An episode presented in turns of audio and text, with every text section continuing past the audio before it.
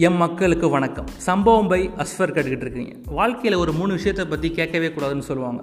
அதில் ஃபஸ்ட்டு ஆண்களோட சம்பளம். ரெண்டாவது பெண்களோட வயசு. மூணாவது ஒன்று இருக்குது தோனியோட ரிட்டையர்மெண்ட் அதாவது இந்த கொரோனா டயத்தில் கூட அடித்து துவம்சம் பண்ணிகிட்டு இருக்கு நம்மளை. இந்த காலகட்டத்தில் கூட ஐயோ தோனி ரிட்டையர் ஆயிடுவாரோ அப்படின்னு பயப்படுற கோடிக்கணக்கான வெறித்தனமான ரசிகர்களில் நானும் ஒருத்தன். அதாவது ஒவ்வொருக்கும் ஒரு ரீவைண்ட் இருக்கும் ஒரு ஃப்ளாஷ்பேக் இருக்கும். கேட்குற உங்களுக்கும் இருக்கும் சொல்கிற எனக்கும் இருக்கும். அதே மாதிரி தோனிங்கிற ஒரு மாசான ஹீரோ என்னையை பொறுத்த வரைக்கும்.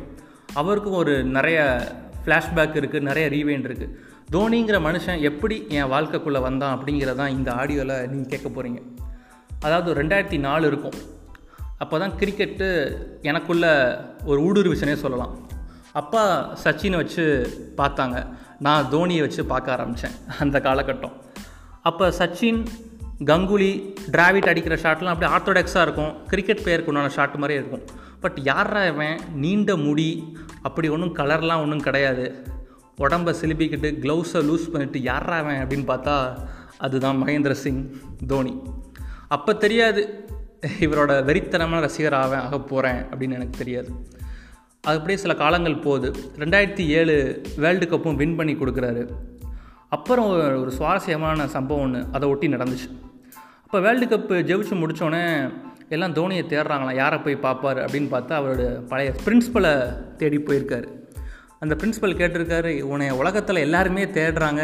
நீ ஏன்பா என்னைய தேடி வந்த? அப்படின்னோடனே அதுக்கு தோனி சொல்லியிருக்காரு உங்களால் தான் சார் அந்த நிலைமைக்கு நான் இப்போ இருக்கேன். அப்படின்னு சொன்னேன் நான் என்னப்பா பண்ணேன்? அப்படின்னோடனே அதுக்கு தோனி சொல்லியிருக்காரு நான் ஃபுட்பால் ஆண்டுக்கிட்டு இருந்தேன். ஸ்கூல் படிக்கையில். அப்போது நீங்கள் வந்து கிரிக்கெட்டு ஃபுட்பால் ஆடுறதெல்லாம் ஓகே பட்டு உன்னோட ஸ்டடீஸ்லேயும் கொஞ்சம் கான்சன்ட்ரேட் பண்ணு. கடைசி எதுவுமே நீ ஆக முடியலனாலும் ஸ்டடீஸ் வந்து உன்னைய பக்காவாக ஒரு எலிவேட் பண்ணி உன்னை கொண்டு போகும்னு நீங்கள் சொன்னீங்க. நீங்கள் சொல்கிற வச்சு நிறைய இங்கிலீஷ் கற்றுக்க ஆரம்பித்தேன் இப்போ ப்ரெசன்டேஷன்லேயும் சரி நிறையா கேப்டன்ஸ் கூட பேசும்போதும் சரி மீட்டிங் அட்டன் பண்ணும்போதும் சரி நிறையா இங்கிலீஷ் பேசுகிறேன் அப்படின்னு சொன்னாராம். உங்களால் தான் அப்படின்னு சொன்னாராம். அந்த மாதிரி தோனியை வந்து அவர் டேரெக்டாக இன்ஃப்ளூயன்ஸ் பண்ணியிருக்காரு. என்னையுமே அந்த பிரின்ஸிபல் வந்து இன்டெரக்டாக இன்ஃப்ளூயன்ஸ் பண்ணிட்டார். ஏன்னா அவர் அப்படி சொல்லலைன்னா தோனி இங்கிலீஷ் சரியாக பேசியிருக்க மாட்டார். தோனியை வச்சு தான் நான் நிறையா ப்ரெசன்டேஷனில் இங்கிலீஷ் பேசினேன் கற்றுக்கிட்டும் இருக்கேன். ஸோ இன்டெரக்டாக அந்த பிரின்ஸிபலுக்கும் நான் தேங்க்ஸ் சொல்ல கடமைப்பட்டிருக்கேனே சொல்லலாம். அதுக்கப்புறம் ஒரு சுவாரஸ்யமான சம்பவம் என்னென்னா சச்சினோட டூ ஹண்ட்ரட் அப்போயும் நான் ஸ்கூல் படிச்சுக்கிட்டு இருந்தேன். அப்போ என்ன ஆச்சுன்னா ஐயோ சச்சின் இரநூறு போட போகிறாரு வேமா வரணும் அப்படின்னு சொல்லிட்டு ஸ்கூல் விட்டு யூனிஃபார்மை கூட கரெக்டாக மேட்ச் பார்த்துக்கிட்டு இருந்தேன். கிட்டத்தட்ட சச்சின் இரநூறு நெருங்க ஆரம்பிச்சார். ஆனால் தோனி அடித்து தும்சம் பண்ணிகிட்டு இருக்காரு எனக்கு ஒரு கடுப்பு. என்னடா இந்த மனுஷன் சச்சினை இரநூறு போட விட மாட்டான் போலே அப்படின்னு சொல்லிட்டு. அதுக்கப்புறம் தோனி ஒரு முப்பது பால் அறுபது ரன் எவ்வளோ அடிப்பார்? சச்சின் இரநூறு போட்டுருவார். அப்பாடா சச்சின் இரநூறு போட்டாரா அப்படின்னு ஒரு நிம்மதியில் இருப்பேன். அப்போ என்னென்னா மேட்ச் முடிஞ்சோடனே சச்சினை முன்னாடி நடக்க விட்டு பின்னாடி தோனி நடந்து விடுவார். அது வந்து அவருக்கு இரநூறுக்கு நான் கொடுக்குற மரியாதை அப்படின்னு சொல்லுவார். அப்போ முடிவு பண்ணேன். ரசிகனாக இருந்தால் இந்த மாதிரி ஒருத்தனுக்கு தான் ரசிகனாக இருக்கணும் அப்படின்னு சொல்லிட்டு. அப்படியே சில காலங்கள் போகுது. ரெண்டாயிரத்தி பதினொன்று வேர்ல்டு கப் நடக்க போகுது. பட் எங்கள் ஸ்கூலில் வந்து ஒரு ரிவால்டே நடக்கும். நீ சச்சின் ஃபேனா நான் தோனி ஃபேன் அப்படின்னு சொல்லிட்டு. அப்போ ஒருத்தன் என் ஃப்ரெண்டு ஒருத்தன் தோனி பற்றி தப்பாக பேசிட்டான். எனக்கு கோவம் வந்துருச்சு. என்னோடய செருப்பை கலட்டி ஓடி ஓடி அவனை அடித்தேன் அது இன்னும் என் கண்ணுக்குள்ளே இருக்குது இப்போ நினச்சாலும் சிரிப்பாக இருக்கும் க்ரேஸியாக இருக்கும். ஒரு விதமான கில்ட்டினஸும் எனக்கு இருக்கும். சார் இப்படி நடந்துக்கிட்டேன் அப்படின்னு சொல்லிட்டு. அதுக்கு பதிலடி கொடுக்குற மாதிரி தோனியும் மேன் ஆஃப் த மேட்ச் எடுத்து வேர்ல்டு கப்பை வின் பண்ணி கொடுப்பார். அப்போல்லாம் எங்கள் அப்பா வந்து சொல்லுவாங்க சச்சின் சேவாக அவுட் ஆகிட்டான் சரி டிவி அமர்த்துற அப்படின்னு இல்லைப்பா தோனி ஒருத்தர் இருக்காருப்பா டிவியை பார்க்கலாம்ப்பா அப்படின்னு சொல்லி எங்கள் அப்பா உட்கார வச்சு வேர்ல்டு கப் ஃபைனல் பார்க்க வச்சேன். இப்போ வரைக்கும் எங்கள் அப்பா மற்றவங்க அவுட் ஆனாலும் சரி ஏ தோனி இருக்காண்டா பார்ப்போண்டா அப்படின்னு சொல்லி என்ன உட்கார வைப்பாங்க. அதான் இன்னும் எனக்கு கண்ணுக்குள்ளே வந்து போகுது. அப்போ ரெண்டாயிரத்தி பதினொன்று வேர்ல்டு கப் முடிஞ்சோடனே ப்ரெசன்டேஷன் காட்டி தோனி எல்லாம் தேடுறாங்களாம். எங்கடா ஆளை காணோம்? அப்படின்னோடனே தோனி ஆறு மணிக்கே எழுந்துச்சு மொட்டை அடிக்க போயிட்டாரான் ஏன் அப்படின்னு பார்த்தா அதாவது வேர்ல்டு கப் ஜெயிச்சா நான் மொட்டை போடுறேன் அப்படின்னு சொல்லி நேர்த்திக்கடன் ரெண்டாயிரத்தி ஏழுலையும் அப்படி தான் ஃபங்க் வச்சுருப்பார். வேர்ல்டு கப் ஜெயிச்சோடனே அந்த முடியை வெட்டிட்டு வந்துடுவார் ரெண்டாயிரத்தி பதினொன்றுலையும் மொட்டை போட்டு வந்தார். உடனே சச்சின் நீ வேறு லெவல் பா அப்படின்னு சொன்னாராம். அதாவது அவர் நினச்சிருந்தா தோனி சரி வேர்ல்டு கப் வின் பண்ணியிருக்கோம். நேற்று தொண்ணூத்தோரு ரன் அடிச்சிருக்கோம். ஒரு மாதிரி டயர்டாக இருக்கும். வேணாம் அப்படின்னு நினச்சிருந்துருக்கலாம். பட் இருந்தாலும் நன்றி கடன் நேர்த்தி கடன் ஒன்று இருக்குல்ல அதெல்லாம் ப்ரூஃப் பண்ணிட்டே இருந்திருக்கார். அதுக்கப்புறம் ரெண்டாயிரத்தி பதிமூணில் ஒரு சம்பவம்.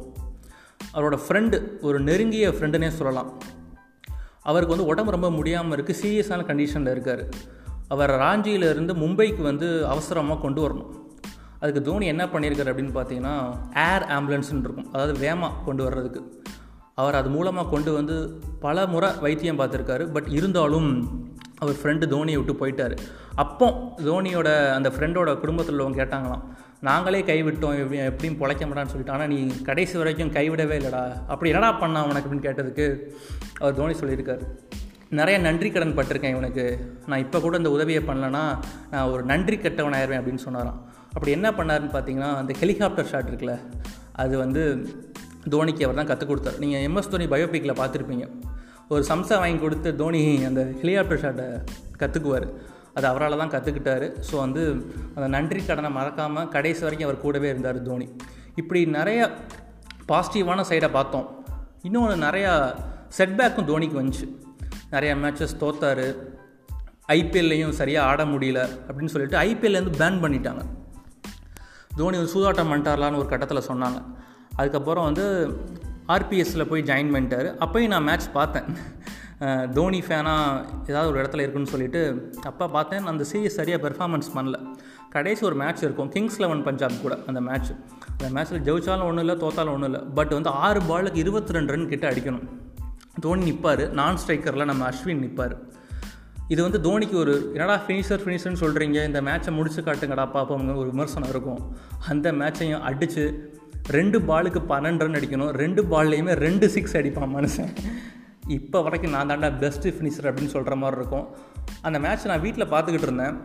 என்னை அறியாமே கத்த ஆரம்பிச்சிட்டேன். எங்கள் அம்மா என்னடா ஆச்சு? என்ன பிரச்சனை? அப்படின்னு வந்து கேட்டாங்க. இன்னும் எனக்கு ஞாபகம் இருக்குது அதுக்கப்புறம் சில காலங்கள் போது ரெண்டாயிரத்தி பதினஞ்சு வேர்ல்டு கப் நம்ம தோப்போம். ஆஸ்திரேலியா கூட அப்படியே தோனி அழுவார்.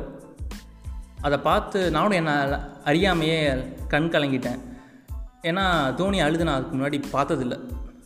அந்த ப்ரெசன்டேஷனில் அப்போ லைட்டாக கண் கலங்கிடுவார் என்னாலையும் ஒரு மாதிரி முடியல. அதுக்கப்புறம் சில காலங்கள் போகுது. இன்னும் நெருக்கமாக சொல்லணும் அப்படின்னா என்னோடய ஃபோன் தோனியால் என்னோடய ஃபோன் வந்து ஹச்சோடி கிட்ட மாட்டதுன்னு சொன்னால் யாராவது நம்ப முடியுமா? மாட்டுச்சு. அதாவது ஹச்சோடி எங்கள் ஹச்சோடி வந்து கிளாஸ் எடுத்துக்கிட்டு இருந்தார். அப்போ என்னாச்சுன்னா தோனியோட அந்த லாஸ்ட் பால் சிக்ஸ் இருக்குல்ல ரெண்டாயிரத்தி பதினொன்று வேர்ல்டு கப்பில் அதை பார்த்துக்கிட்டு இருந்தேன். ஃபேஸ்புக்கில் நான் மியூட்லாம் பண்ணிட்டேன் பட் ஃபேஸ்புக்கில் போனோன்னே தப்பி தவறி ஆன் ஆயிடுச்சு. Dhoni finish the style after twenty years அப்படின்னு ரவி சாஸ்திரி கத்திட்டார். அந்த கிளாஸில் அப்போ ஹச்சோடி பிடிச்சி என் ஃபோனை வாங்கிட்டு போயிட்டார்.